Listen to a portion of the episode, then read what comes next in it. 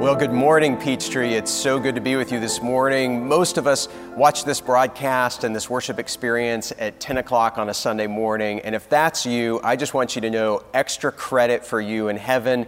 It's Masters Sunday. I know we're going head to head with the coverage of the Masters starting at 10 o'clock in the morning. So uh, set your DVR, catch up with the Masters later, and let's gather around God's Word. Let's celebrate by getting to dive into a really interesting passage this morning. I want to begin by telling you that one of the great privileges of what I get to do as a pastor is to perform weddings. And there's this little part of the wedding that we don't often talk about. It's the groom and the groomsman and the pastor being together in a holding tank usually like a little closet somewhere towards the front of a church where we're all kind of gathered together and waiting for the rest of the guests to file in so that we might be able to come in and to begin the wedding. And it's amazing how different and divergent it can be with regards to groom and groomsmen and the pastoral relationship as to what the conversation and the waiting is like for that particular moment of walking in to encounter the bride. Well, on this one particular occasion, the groomsmen were joking heavily and they decided to come over to me. And the, one of the groomsmen, the best man, actually had a $50 bill in his hand. And he said, Pastor, um, the groom and the groomsman and I have a question to ask you, and that's this. For an extra $50, will you slip that whole wives submit to their husbands passage into today's ceremony?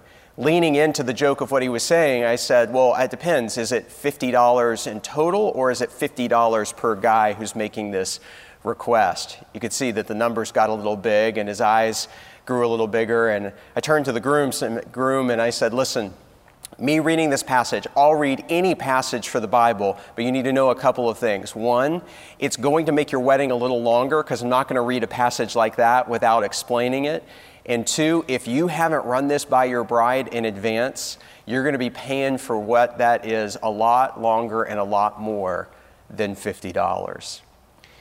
Today, I want to share with you one of the most controversial and misunderstood passages in all of the Bible. It's in Ephesians chapter 5, and as I've alluded to, it's about instructions for Christian households where wives are called to submit to their husbands and how Parents are not called to exasperate their children, and children are called to obey, and it's about working relationships, particularly slaves and masters in that day and age. We're walking through a series in Ephesians. You don't need a big title when you've got a moment like this. You just dive right into the text. I want to remind you that we're talking about two different things. We're talking about what does it mean to find peace, and we're talking about what does it mean to keep the peace. Ephesians chapter 5 and the first part of chapter 6 is in this section of what does it mean to keep the peace. And as I've already alluded to, what it tells us in this part of the passage, if you have your own Bible, um, is, is that we're about to find some certain instructions. And you're going to have a couple of different potential reactions to this passage. It might be the kind of things where you're going to read and hear this uh, kind of text and you're going to scorn it, you're going to mock it, you're going to dismiss it. You're going to say, This is one reason why I don't believe in any of this stuff. Or you might be the kind of person that's uh, going to have a tendency to use the text, to manipulate the text, to try to engineer the text for you to have more power or authority or control. Or you might be the kind of person who reads a text like this and just chooses to ignore it, to toss it aside and to say that it doesn't really matter to you. I hope that today you have a very different reaction to this text because I think that this text is beautiful, it's insightful, and it's really important for your life and for mine. The heading in your Bible probably says something like this Instructions for Christian Households. And I thought, as a creative way to read this text today, instead of just me reciting it for you, gathered around a computer in our home, and my household decided to read this passage for you. So let's listen to the word of the Lord. Submit to one another out of a reverence for Christ. Wives, submit to your own husbands as you do to the Lord. For the husband is the head of the wife, as Christ is the head of the church, his body, of which he is the Savior. Now, as the church submits to Christ, So also wives should submit to their husbands in everything. Husbands, love your wives, just as Christ loved the church and gave himself up for her to make her holy, cleansing her by the washing with water through the word, and to present her to himself as a radiant church, without stain or wrinkle or any other blemish, but holy and blameless. In this same way, husbands ought to love their wives as their own bodies. He who loves his wife loves himself.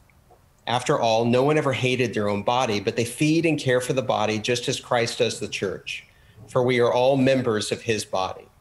For this reason, a man will leave his father and mother and be united to his wife, and the two will become one flesh. This is a profound mystery, but I am talking about Christ and the church. However, each one of you also must love his wife as he loves himself, and the wife must respect her husband. Children, obey your parents in the Lord, for this is right. Honor your father and mother, which is the first commandment with a promise, so that it may go well with you, that you may enjoy long life on this earth. Fathers, do not exasperate your children. Instead, bring them up in the training and instruction of the Lord. Slaves, obey your earthly masters with respect and fear, and with sincerity of heart, just as you would obey Christ. Obey them not only to win their favor when their eye is on you, but as slaves of Christ, doing the will of God from your heart. Serve wholeheartedly, as if you were serving the Lord, not people, because you know that the Lord will reward each one for whatever good they do, whether they are slave or free. And masters, treat your slaves in the same way. Do not threaten them, since you know that he who is both their master and yours is in heaven and there is no favoritism with him. What a remarkable passage and incredibly controversial. And for many of us, our first reaction to a passage like this is like it was with my children when I said, hey, let's read this passage together. There was a little bit of kind of skepticism of like, this is in the Bible? What, well, what does this mean? Well, one of the techniques I learned in seminary, when you when you struggle with a passage, when you read a part of the Bible that you're not quite sure if you understand, or, or maybe you're not even having the right agreement with the passage, that there's this visceral reaction to it, make sure you look at what's happening right at the beginning of it and right at the end of it to make sure that you don't get lost in the middle because sometimes we can get so fixated on the specific words of a particular part of the passage that we isolate it and we forget the bigger picture. So let me share with you where this passage begins and where it ends. It doesn't begin with wives submit to your husbands. It begins in verse 21, which is the thesis be subject or surrender or submit to one another out of reverence for Christ. And at the end, and there is no favoritism with the Lord. In other words, what we have here at the end is that in a world of hierarchy and all of these different closed doors of opportunity, you need to know that God doesn't play favorites, that God is in it with all of us together. We're going to see that in a little bit. And that it begins with this mutuality of that we're all called to be in this together, to surrender, submit, and to be subject to one another out of a reverence for Christ. In other words, the passage about wives submitting to their husbands is from the overflow of a mutual surrender that we're all called to have to one another. Let me see if I can explain that. One of the phrases that you might not have noticed as we were reading this, over and over again, over 11 times in this passage, there is a phrase of as to the Lord or in the Lord, occurs 11 times in the passage that we just read. In other words, the big picture of what Paul is doing in this passage is he is recalibrating every single relationship, not in reference to one another, children and parents, working relationships, or a marriage relationship. It is relationships to God, out of which then we understand how we are to relate to one another. Let me see if I can give you an illustration, and because it's Masters Weekend, I'll give you a golf analogy.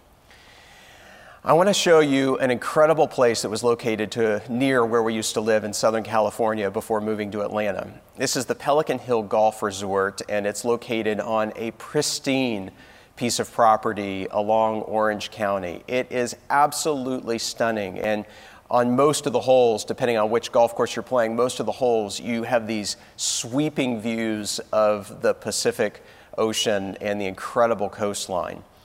You know, I was having a really hard time the first time I was playing this course. I was having a really hard time reading the greens. It kept looking like it was supposed to turn this way and the ball would go the other direction from what I thought. And one of the persons I was playing with noticed that I was struggling with trying to get the ball to go in the direction in terms of where I thought it was going to go. And he said, Well, let me let you in on a little secret. No matter where you are on this course, the ball always breaks towards the ocean.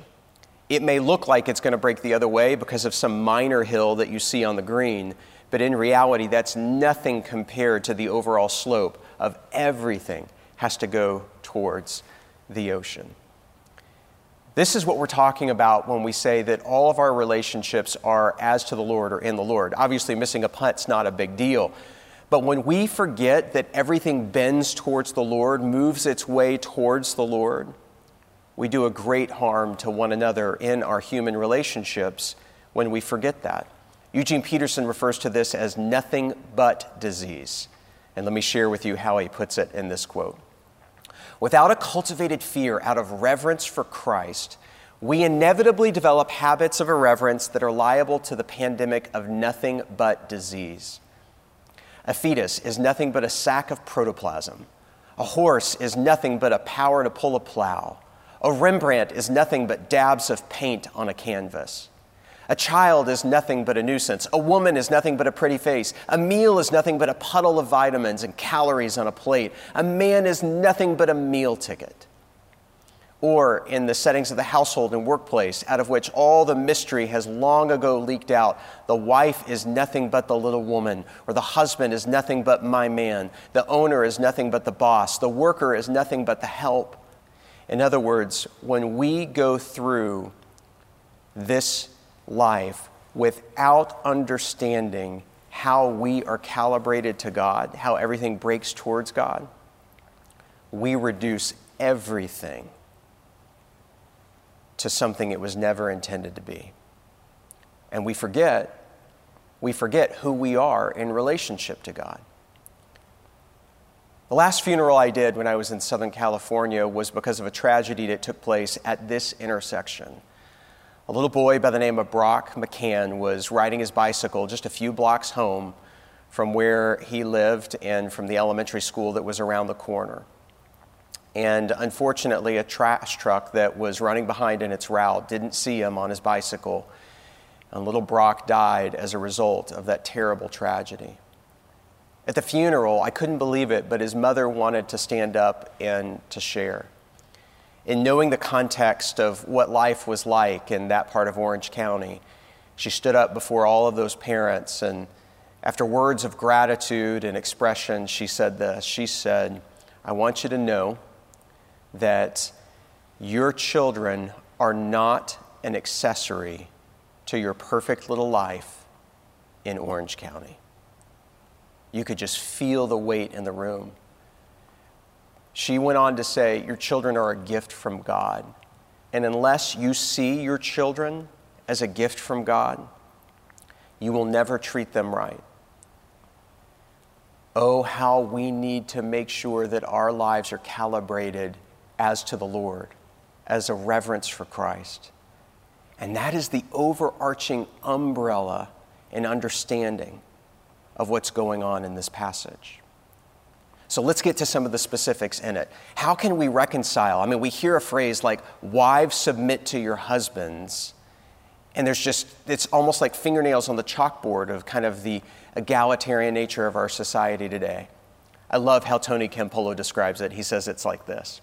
Whenever I do a marriage seminar at a church, there's always some guy who stands up and asks, Who's supposed to be the head of the house? That's the real question. Who's supposed to run things in the home? I always feel like saying, if you were a Christian, you wouldn't ask such a stupid question. A Christian never asks who's going to be the master. The Christian always asks who's going to be the servant. If you're a Christian, you don't ask who's going to be number one, you ask who's going to be last. Who will have the power? If you're a Christian, you don't ask who's going to be number one, who's going to be the last. You will have the power. Who will have the power? I had to say to such a man, if you really loved your wife, you wouldn't want to dominate her with your power. Jesus loved us so much that he was willing to give up his power and take upon himself the form of a slave. And if a man loves his wife, he should be ready to give up his own power to become her servant. Conversely, the wife is instructed to be submissive to her husband. But what wife would have difficulty becoming submissive to a man that defined himself as her slave? The ideal marriage is one in which the husband says to his wife, Honey, my dreams, my hopes, my aspirations mean nothing to me. If I can help you to become all that you can be, I'll sacrifice everything for that. And in return, she says, Oh no, I'm ready to sacrifice my hopes, my aspirations to enable you to become all that you can be. And he says, Oh no. And she says, Oh no. And they have their first fight.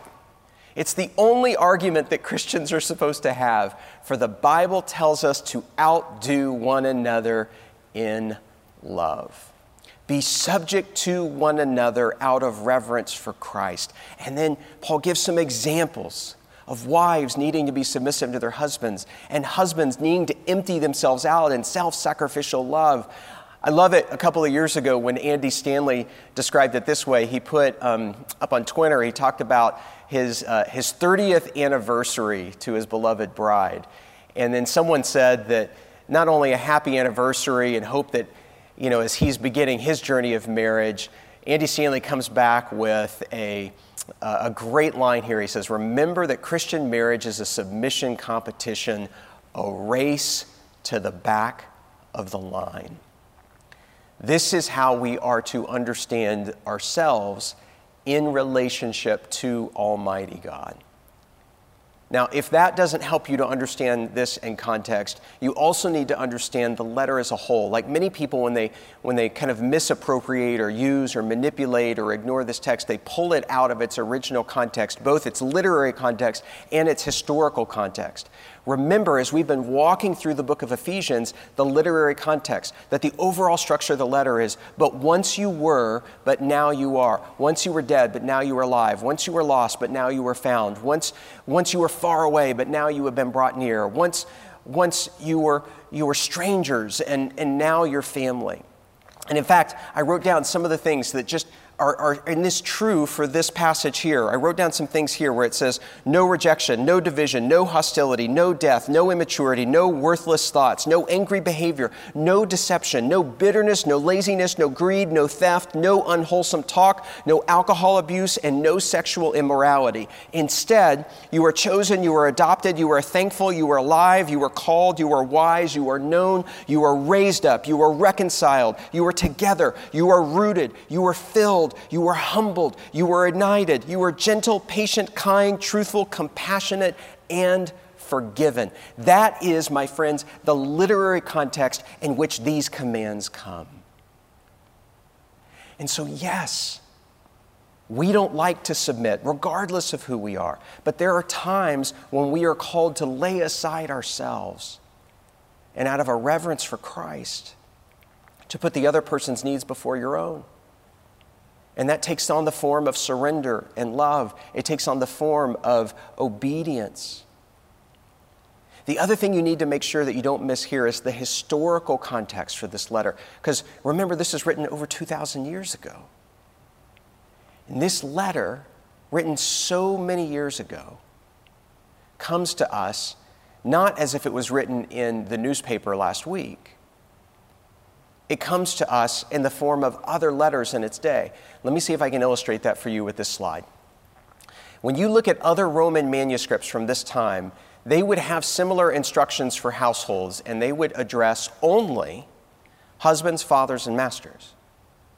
And yet, what Paul does here is he talks not only to the husbands, he talks to the wives, not only to the parents, but to the children, and not only the masters to the slaves.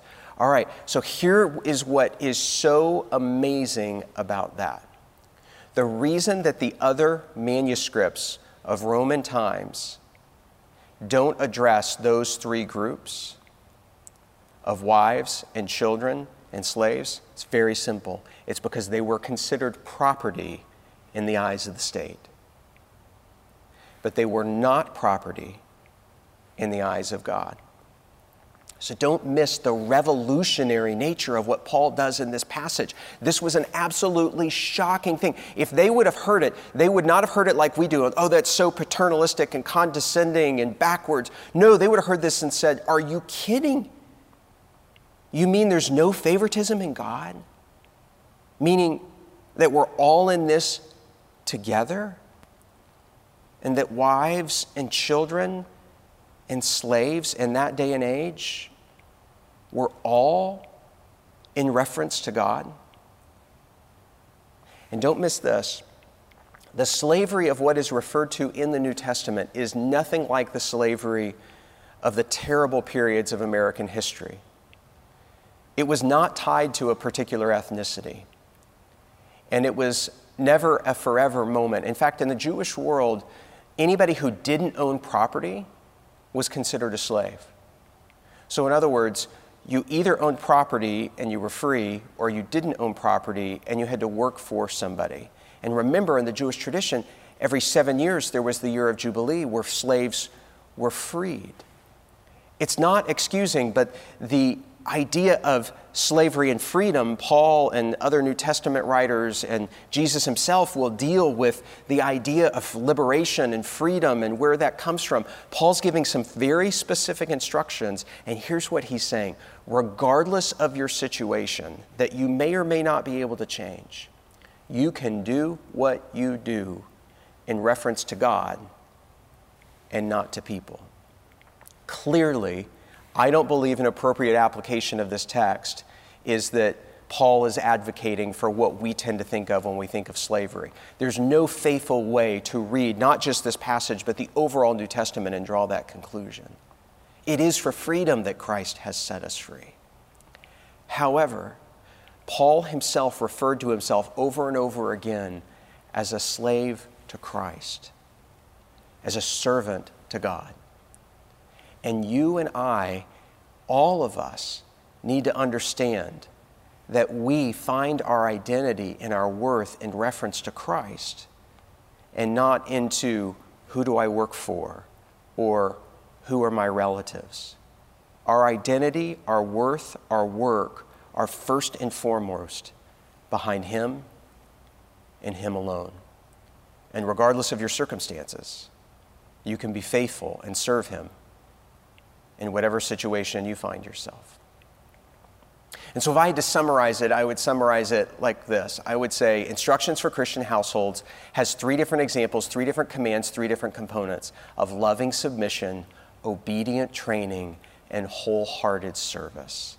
And in my humble opinion, all three of these things apply to you and to me, regardless of who you are that we're all called to find ways to submit, to be obedient, and to find ways to be able to serve with our whole hearts and not hold back. The very first part of Ephesians chapter 5 that introduces this chapter and the theme for the rest of the book started out like this Ephesians chapter 5 said, Follow God's example, therefore, as dearly loved children this is your true identity here. And then, as his children, we walk in the way of love, just as Christ loved us and gave himself up for us as a fragrant offering and sacrifice to God. There's a true story of four people who went fishing in Alaska, and the way that they went fishing is that they rented one of those small planes that have the two pontoons. It was smaller than this plane here because it only could hold four of them. There were two guys and a father and son. And they found one of those bays that they could land in along the Alaskan coastline. And they anchored their plane and then they kind of uh, they swam their short distance to shore and began to fish. And then as they fished, they realized something that they, that they didn't account for when they came back from fishing. And that was that they discovered that the plane that they had anchored in shallow waters had come back and was now actually on the shore and was up on the rocks. That you could have up to like 25 feet swells in, you know, kind of in the tides. And so they knew that they were going to have to kind of wait it out. And so they all got into the plane and they waited in the plane and slept in the plane. And sure enough, when they woke up the next morning, they discovered that the plane was back out into the water. And so they pulled up, you know, the anchor and they started up the motor and they began to try to take off in order to fly. Well, what they didn't notice overnight was when the plane had, one of the pontoons had gotten onto the shore, and to the rocks, that it had cut into the pontoon and that the pontoon had taken on significant amounts of water. And because of that, the plane couldn't take off and could only go in a circle and actually crashed back into the water. They looked desperately for life jackets and for other flotation devices and discovered that for whatever reason they were not there. They were a, a significant distance from shore, but they could see it, and the water was frigid. The two men who were fishing immediately began to swim to shore, and it was difficult work, but they were able to make progress and eventually made it. The father was the best swimmer of them all, but with his young son and with the currents being what they were, there was no way for his son to be able to swim and to be able to make it to the shore. Instead of swimming to the shore to save himself, the father wrapped his arms around his son and held him as they were swept out to sea and never seen again. If a human father can love a son that much, how much more does your heavenly Father love you as his beloved child? And when you understand the gospel of the sacrifice that was paid for you to be wrapped up in the Father's arms, it's within that embrace of love that now you can understand. You can understand how we really do need to be subject to one another and that there is no favoritism in Him. And that, yes, things like respect and submission and emptying yourself out and training and obedience and wholehearted service is a part of our households and our lives. I really and firmly believe that this is a beautiful passage and that I know that I need to take it to heart. And I hope that you will as well. Let's pray together. Our loving God and Father, we thank you for the nature of your great love, a love that reminds us of the great sacrifice that is available in the good news of your Son and our Savior Jesus. Lord, we don't like to surrender. We want our will to be reigning supreme. We want to be the ones in control. Will you help us to be subject to one another out of relationship, out of respect, out of reverence for you? Help us to recalibrate all the aspects of our lives to you, to know that everything breaks towards you and in you. Forgive us, O oh God, for reducing people to things for being susceptible not only to the pandemic of COVID 19, but also to the pandemic of nothing but disease. For the ways that we reduce people to objects instead of seeing them in the way that you have made them to be. Help us to remember the bravery of a parent who said, Your child is not a little accessory to your perfect life, but that that child is a gift. And help us to see, O oh God, the rest of our lives with that light. Help us to see our spouses, our children, our coworkers, the people we work with and for. Help us to see one another as opportunities to serve you. Lord, may our lives be a race to the back of the line, and that regardless of who we are, that we would follow your example and walk in the way of love, of submission, obedience, and service to you. And we pray all these things in Jesus' mighty name.